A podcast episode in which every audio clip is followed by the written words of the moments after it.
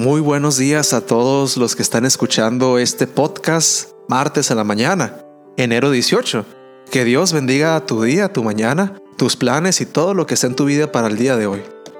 Que esta fresca mañana sea una representación de cómo le entregamos nuestros planes de nuevo a Dios, cuando pedimos un bautizo del Espíritu Santo renovado en nuestras vidas y que así podamos seguir siendo cristianos fieles a lo que Dios quiere para nosotros.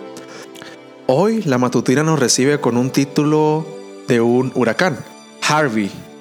El verso está en Salmos 91, 9 al 10 que dice, Ya que has hecho del Señor tu refugio, del Altísimo tu lugar de protección, no te sobrevendrá ningún mal, ni la enfermedad llegará a tu casa.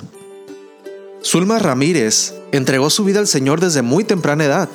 Se preparó en la Escuela de Teología de la Universidad Adventista de Colombia y se dedicó a la predicación del Evangelio por medio del ministerio de la página de impresa. Durante muchos años ha vivido en Houston, Texas. Recientemente tuvo que ser sometida a una cirugía, así que oró pidiendo la protección del Señor. En agradecimiento, decidió dedicar un año de la predicación en Colombia. Fue así como llegó a la zona donde sirvió. Haría un recorrido de tres semanas impartiendo charlas para damas en, en varios auditorios de la zona. Ya llevaba dos semanas cuando sus familiares le informaron que se había pronosticado que el huracán Harvey golpeara gran parte del estado de Texas, especialmente en el área de Houston, donde ella vivía. Le recomendaron suspender la gira, pero ella llegó a la conclusión de que no podía detener el trabajo que estaba haciendo para Dios. Pidió a sus familiares que fueran y prepararan su casa para enfrentar el huracán, pero ellos se negaron, pues cada uno estaría ocupado con su propia vivienda. Con todo, ella decidió permanecer en Colombia y encomendando su situación a Dios, había invertido una gran suma de dinero en libros que tenía almacenados en el sótano de su casa, lugar doblemente vulnerable en caso de inundación.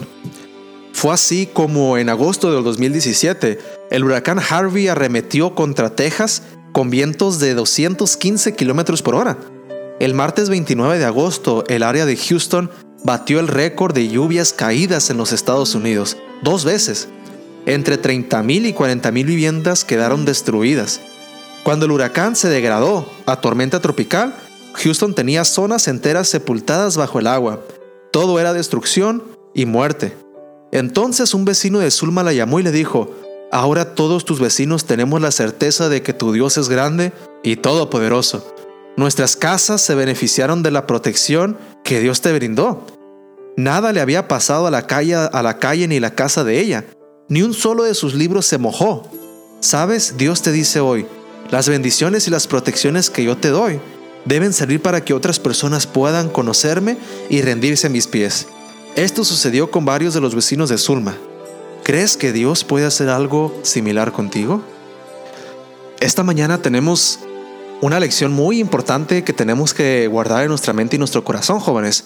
Una lección que nos confirma que Dios siempre ha querido que nosotros seamos testimonios vivos, seamos esa luz para Él, que por medio de nuestra fidelidad, nuestra vida de oración, nuestro cristianismo, otras personas se puedan enterar que Dios sigue obrando y hace milagros y Él quiere estar dentro de los corazones de todas las personas.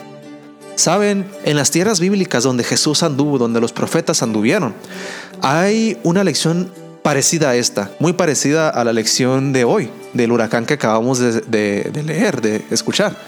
La lección es de que en las tierras bíblicas en Israel hay dos lagos, tan grandes que hasta pueden ser considerados mares.